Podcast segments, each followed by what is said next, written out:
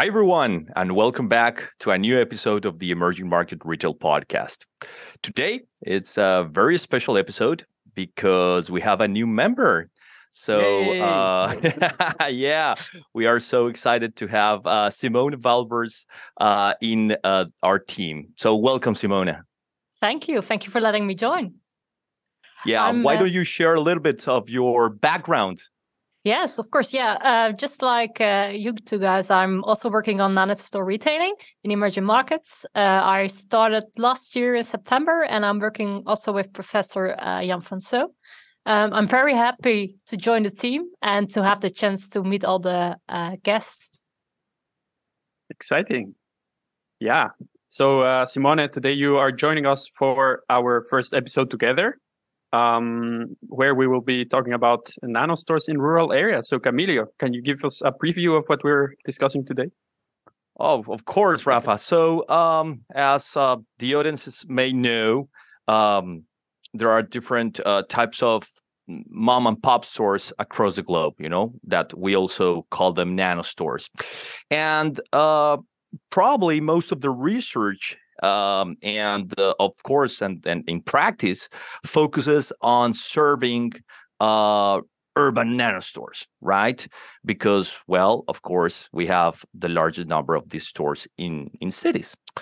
Uh, nonetheless these stores these nano stores are crucial for rural areas right? Uh, it is very unlikely to find a wholesaler or a large supermarket in the middle of um, you know of of of uh, of um, a province right? So this this uh, family owned business usually become very relevant not only for uh, you know the the shopkeepers the families that use this as a source of income but also for consumers that live in these areas, you know, and these, of course, become their way of uh, buying their daily goods, right? So um, this is like the setting. And today, well, the idea is to uh, have a discussion with an expert about the challenges of serving these stores.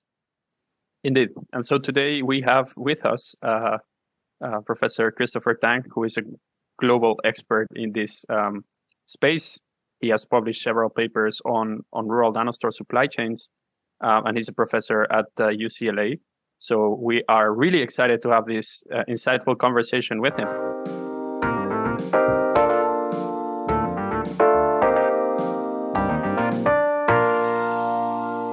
Hi, everyone, and welcome back.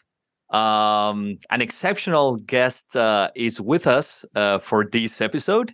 I am referring to UCLA Distinguished Professor Christopher Tang. Uh, welcome, Professor. Thank you for having me. Among, the, uh, among other uh, research uh, related uh, positions, uh, Professor Tang also serves as Senior Associate Dean of Global Initiatives at the UCLA Anderson School and as a faculty director of the UCLA Center for Global Management. So it is quite a privilege having you on board for this episode, Professor. Um, so, uh, well, we have been following, of course, uh, your work. And uh, regarding rural nanostores, I would like to ask you, Professor, uh, can you explain um, the main challenges that a supplier uh, should be aware of when serving rural nano stores? Thank you. Well, let me be before I answer your question, maybe I tell you a little bit why we need to focus on the nano stores uh, as a research topic. I think in research, I think a lot of companies, marketing professors, OM professors, they've studied traditional retailing and now even online retailing for a long time. But I think that's in the context of uh, inclusion and uh, income equality. And I think the nano have always been neglected.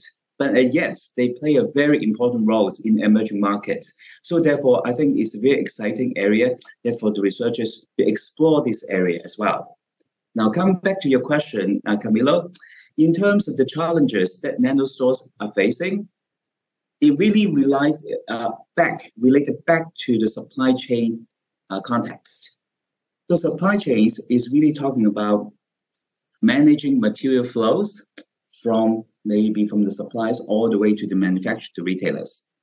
information flows also the between from the uh, maybe uh, uh, one two ways from the suppliers all the way to the retailers and also the retailers provide the information back up the supply ch chain in terms of what demand signal going to be and the third one is related to financial flow how to get the money out from the customers to the retailers back to the suppliers right now for the traditional uh, more big supermarkets in in the urban area they have ITs, they have roads, they have telecommunication, they don't have mm-hmm. problems.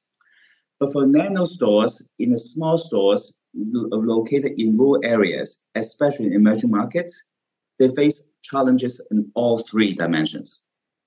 First, in terms of material flows, they do not have the infrastructure that the urban area has in terms of roads, in terms of telecommunication, and sometimes even electricity. So therefore, it's difficult for the suppliers or distributors to ship the products to the store. Second, information. Well, a lot of times they don't have electricity, uh, let alone in terms of smartphones, but it's getting better. We'll come back to later. In the case, how do they get the information flow in terms of how to place an order? Maybe by phone, maybe word of mouth. And the third one is also financial challenges. Uh, well, a lot of time this kind of transactions in rural area is cash based. If they have to collect the money in cash from the customers, then they have to pay on cash on delivery. But in many emerging markets, because of all the stores, they serve the local community. A lot of time, they may not collect the cash on selling. They may have a credit with the local customers. So as a result, there is a delay for them to collect the cash, but then there's a problem that would trigger the problem of the cash to cash cycle because they are waiting for the cash deliveries and yet they have not they collect the cash to pay the supplier so therefore there's a cash to cash cycle the timing is uh, not in, uh, insane. So as a result they have difficulty buying the product getting the uh, getting the orders placed and also getting the shipments. So how are they surviving professor? Well, I think that's to uh, to for these nano stores to uh, excel, to succeed, to sustain, they need to overcome all these three key challenges.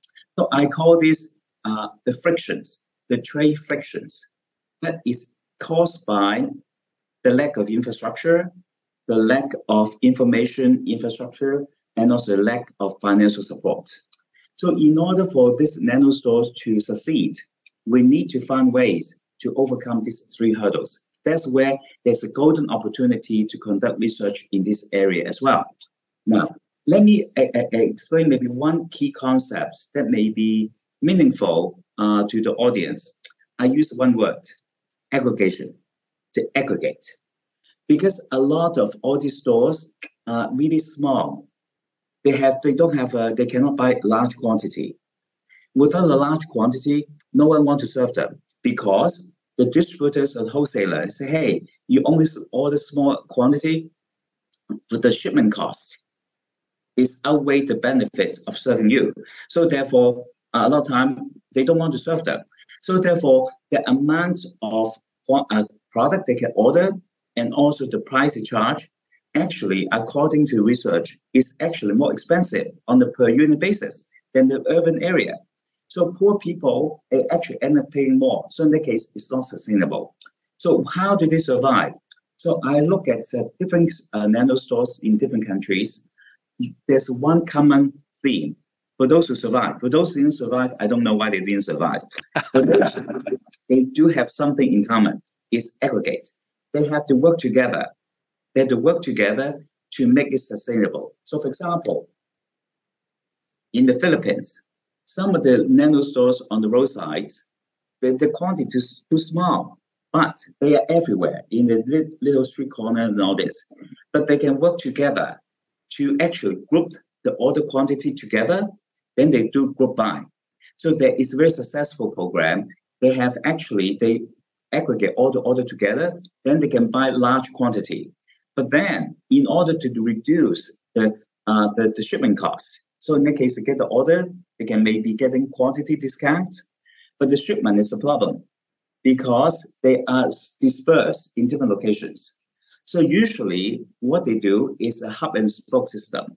So that means they delegate one of the store, one store to be the local point to receive all the orders, and then they contact the local store to come and pick it up. So hub and spoke, right? Now, this kind of system has been existed for a long time, even in big stores. But this one, all the act as a small one.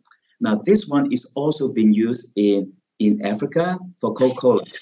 Coca-Cola also used the local people to actually ship it to one location, and then you use my I call micro logistics provider. So they use maybe deliver to each little stores by uh, bicycles, even sometimes by little carts, such that can make it easier to do hub and spoke. Yeah. So I think that is very important. There's a group buy to organize the purchase quality together so you have a bigger discount, give them incentive. Then how do you get it shipped to the, each individual store? Then in the case you use hub and spoke. So in that case, I call aggregation. Yeah, I think thank you for your uh, elaborate discussion. I have a follow-up question because um, yeah, we of course have been reading your papers as well, and you already touched upon some of the alternative distribution strategies to supply uh, those rural nano stores and to reduce the cost for serving them. Um, and you also uh, elaborate more in your papers on okay, what are the different ways and how could we set this up? Could you elaborate a bit more on this? Um, well, maybe I can use the example about the Philippines uh, as an example.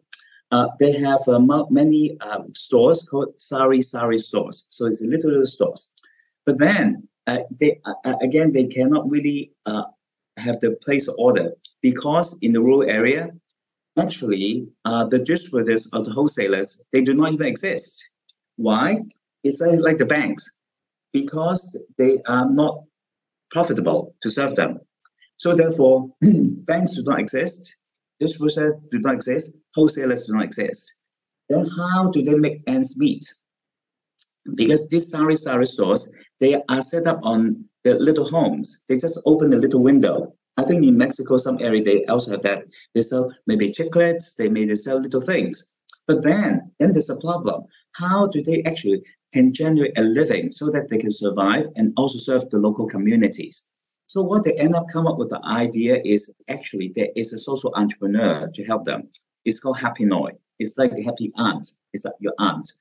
So what they do is that is the different stores they work together and say, hey, if we do it by, by ourselves, we have to travel a long distance on our own.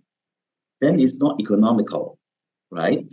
So therefore, and also cost is high without the uh, quantity. So they decided to work together to uh, group all the uh, information together, and then you delegate one store as a sole collector to collect all the orders, then they aggregate. Then they place order with a distributor in the urban area. Then it's far away, but it's okay because they aggregate. So in that case, the distributor says, okay, your total order quantity is large enough, but I can only ship to one location.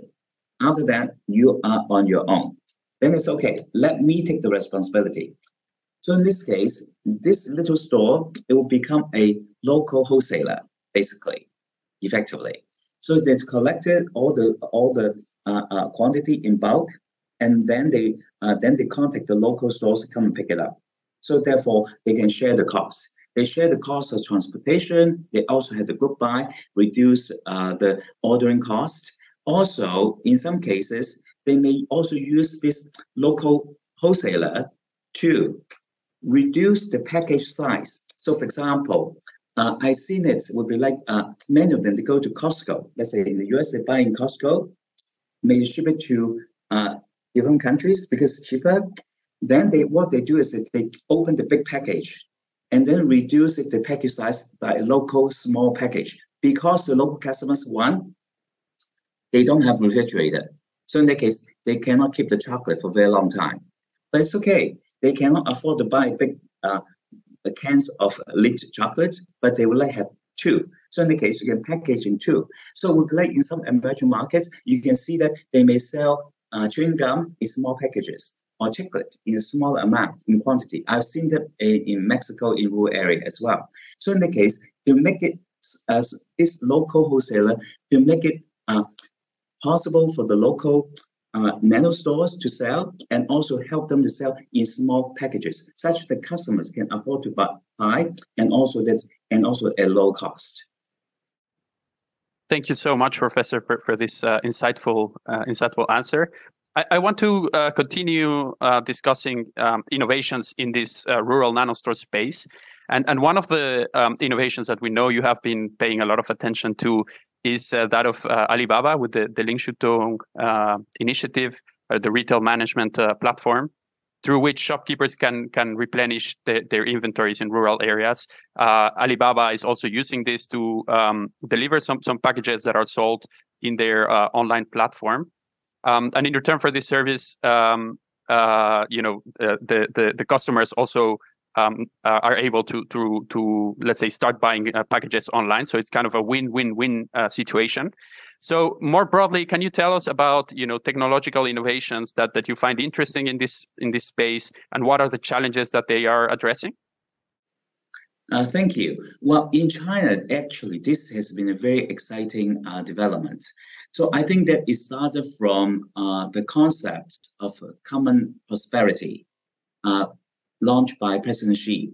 So the idea is that is now the uh, the people live in the city, uh, our big companies, they're making uh, big profits, and yet the people live in the rural area, they're making little profits if there's any, right? So therefore, it's what is in a way to help the, the rural area to uh, to grow the the, the, uh, uh, economic growth as well. Now, so this one, I think last year, I think that's uh, some of the big firms, uh, they were uh, uh, asked or encouraged them to donate the profit to rural area.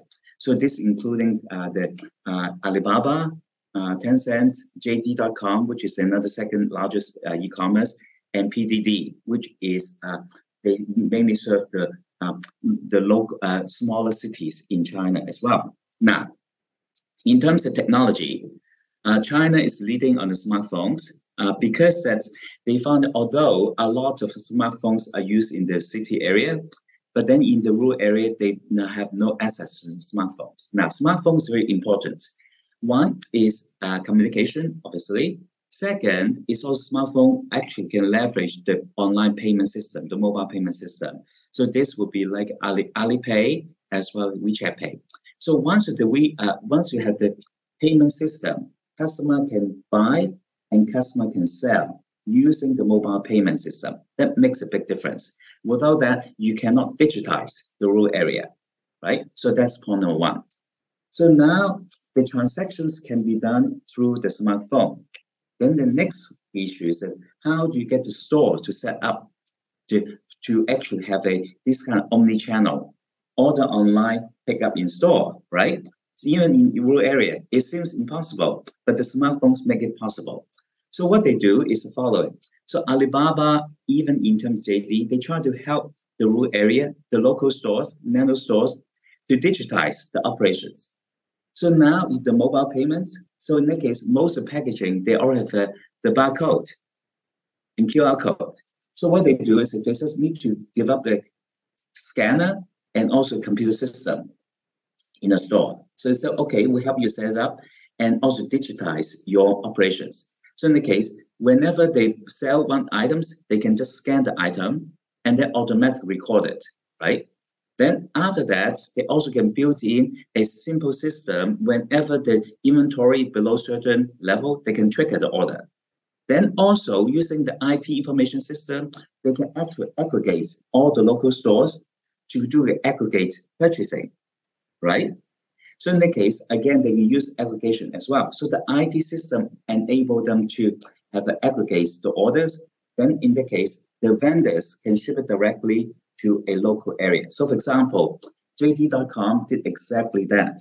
So basically, JD.com in the rural area, they call have a, a, a local uh, JD uh, uh, uh, uh, vendor or a promoter.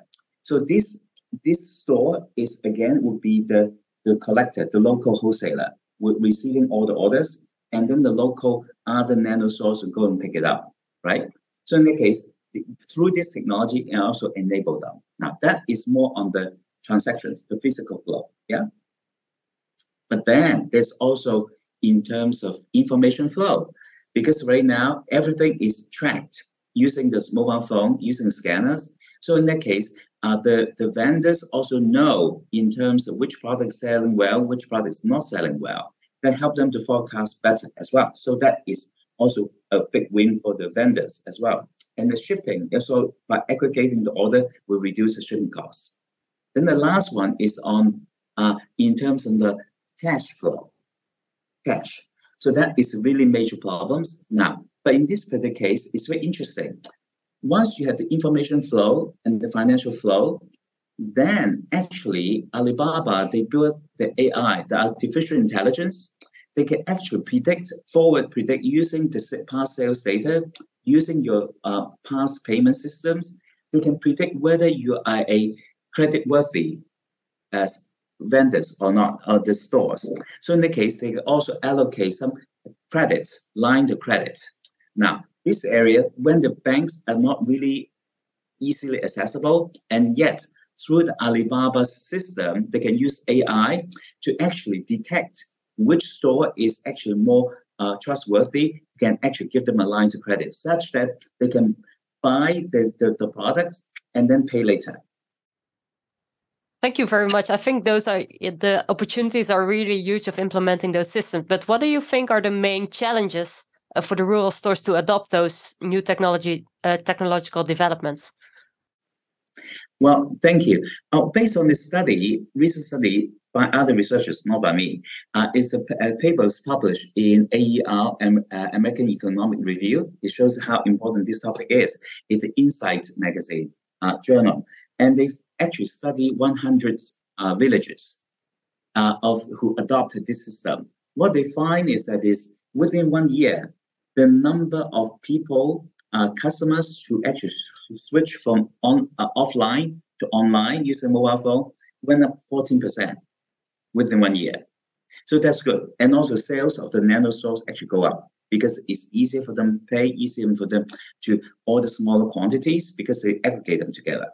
So in the case, uh, getting the uh, the customers to embrace e-commerce, it was the easy part. Also, also getting the uh, product delivered is also improving. So, for example, JD.com uh, in in China, they use drones. Now they can fly the drones up to uh, 15 kilos, around over 30 pounds. They deliver all the way for 50 kilometers radius, right? They can do that. So that is delivering is not a problem. Getting the operation set up is not a problem. Get the sales not problem. But the major challenges they find is that is selling into the uh, the village is the easy part. But helping the rural area, the farmers, the selling the product out is a problem. Because that's uh, the transportation and also how to order and is very difficult. So they found that is there is a statistically significant increase in sales in the rural area through e-commerce, but there's very little transaction coming out. But don't worry, uh, there's another company, Tencent, who's famous on the, the mobile commerce.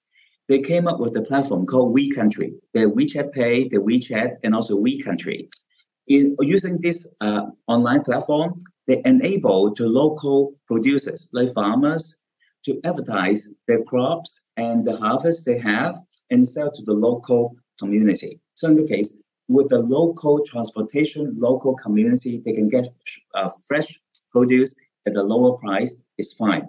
So I think that moving forward, having this system set up the way like the we country, PDD, which is the number three uh, e-commerce in, uh, in China, may be able to partner with them such that they can actually sell the uh, the fruits and, and crops uh, to other uh, other cities because PDD only focus on not tier one city is tier two, tier three, tier four cities, such that they can help them to set up the selling platform uh, in the local area such that the transportation cost is manageable. So therefore, I'm quite excited about how technology can help in terms of uh, uh, selling into the rural area and now actually sell within the the, uh, the local villages. Awesome, Professor. That I mean, that sounds uh, incredible for us, uh, particularly uh, for me. You know, that uh, I come from a developing country, Colombia, and that I have been living in Mexico for uh, many years, you know, and that I've seen those those challenges, you know, I have observed those uh, in the field. But uh, and and and and some of the things that you describe uh, seem very futuristic, you know, with drones and and other things, and well. I will say that, and you also already mentioned that one of the main challenges, you know, is the limited cash availability not only for nanostores, but for any micro and small firm. So, um, in one of your papers, you describe four different types of, of microfinance models. You know, uh, one is the self-help groups, other ones the the community banks, peer-to-peer networks, and and uh, these other like microfinance institutions. So my question, Professor, would be: if you were to pick one, which one of those four do you consider that is the one that will have more impact on this type of of uh, of micro firms uh, globally? Well, in emerging market, which is like uh, eighty percent of the world. Well, uh, Camilo, this is a billion dollar question. I think right now, I think the financial institutes, they already realize that the market is saturated in the urban area. Everyone wants to get into the rural area because that is the last frontier how to make money off them. Of course, they also need to make money, right? But they create win-win. Now, so group lending uh, started by uh, Grameen Bank, it shows very good, but it's difficult to scale up because the operation cost is quite high. Microfinancial institutions, yes, you can do micro loans, but it's also difficult, right? Because there's also the operations is either not clean or difficult to uh, to manage. But then that's where the microfinance using fintech, I think, is more promising. Now, but then how to get the fintech working out, that remain to be seen. But I do see that these now emerging markets, they are really embracing uh, the mobile finance, mobile, and also using technology. Now, we'll see how the uh, cryptocurrency is going to play out and you look at El Salvador, it's the first country embrace the, the cryptocurrencies. Now, there's also crypto lending. Uh, in terms of uh, that, that may be actually you. May, I'm not suggesting using uh, Bitcoin, but I think that using the technology such as blockchain, that may show that is some kind of trust in terms to track the transactions of the nano stores from the customers such that you can actually develop AI and machine learning to see which one is credit worthy. So in that case, to reduce the lending risk, because right now that is uh, not really difficult for them to know. Now, that's why the information is key. If you look, you know, to get information, that's why you need to keep track of all the transactions. So I think the blockchain has a potential uh, to serve as a mechanism to actually track the transactions and also using machine learning and AI to figure which source has earned the credit score, score instead of the traditional credit score using the actual transactions, right? So you look at in terms of the cryptocurrencies, now it's been used in um, in El Salvador and also that's uh, now Venezuela as well as Brazil. So I think as more emerging countries adopting mobile finance using the fintech technology, gradually there is a chance to bypass the traditional banking system. It because the traditional banking system is too archaic, it cannot really reach out to the rural area because uh, they uh, they feel that they're not bankable because the operating costs to operate a financial institute in the rural area is too expensive. So therefore, they need to rely on uh, the mobile technology as well as the blockchain technology. Hopefully, the cost will come down. So in that case, they can use information as a substitute for credit score, such that they can actually provide the lending a much more efficient way. Professor, if, if I may follow up, um, probably this is not something that would work well in, in rural areas, but what role do you think suppliers can play? We have recently been, been doing some work uh, with companies in Latin America uh, who, who are financing with short-term trade credits um, the, the nanostores that they're serving. And we have observed some, some really, really drastic uh, improvements in the amount of product that they're able to deliver as a result of these trade credits. So I wonder whether you have um, uh, thought about the, the role of the supplier and, and what you think the role of the supplier can be in the future. Absolutely, uh, Raphael. In terms of information, uh, uh, besides the mobile finance to track all the transactions for all brands, the suppliers will know that in terms of transaction for the own brand right? So therefore, you have documented a very successful case in Mexico, the Bimbo Group. They use the Red uh, uh, uh, providing in the uh, the mobile uh, digital platform. So in that case, they can do the transactions without credit cards, right? So, but I think that this has become more common now. But that is not limited to the own brand.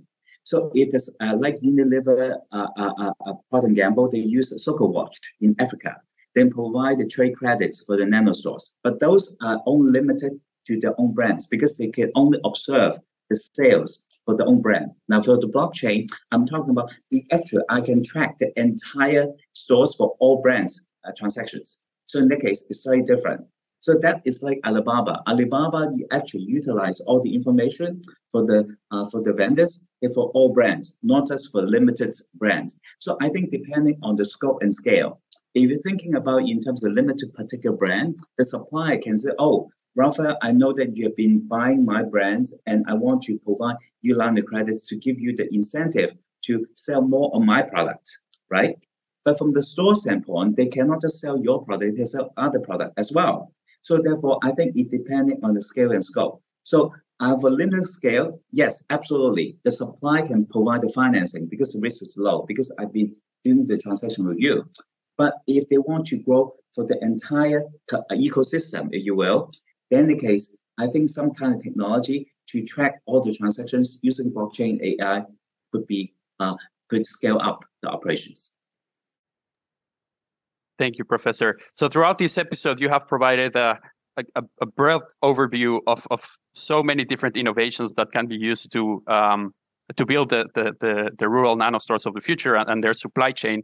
So if you have to pick one or two of these uh, innovations, which ones do you think will be the most uh, crucial ones in the um, following years to shape these uh, these of the future in rural settings?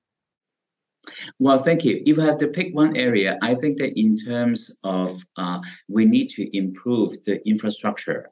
But I think this is a challenge for many developing countries because after all, we still need road, we still need access. Not just getting the product in, it's also getting the product out, right? So that's why there are a lot of uh, farmers in the rural area, they have difficulty selling out in the market and they sell direct, right? So I think the infrastructure is very important. So that's why I think that you can see uh, the economic growth is so phenomenal in China because of infrastructure. Uh, so if India needs to uh, improve the economic growth, infrastructure is unavoidable. Uh, so same as uh, uh, many African countries as well. So I think this is the step one. The step two would be like after that, the technology will become more mature as well. So I think that's the bottleneck, if you will, is the infrastructure. Okay. Well, thank you very much for so many for sharing so many insights with us and our audience we are really, really excited to have you and, and have, as always, uh, enjoyed uh, our conversation with you today. Um, so we, we, again, appreciate very much that you that you shared these uh, minutes with us and, and your extensive knowledge. My pleasure. Thank you. Thank you.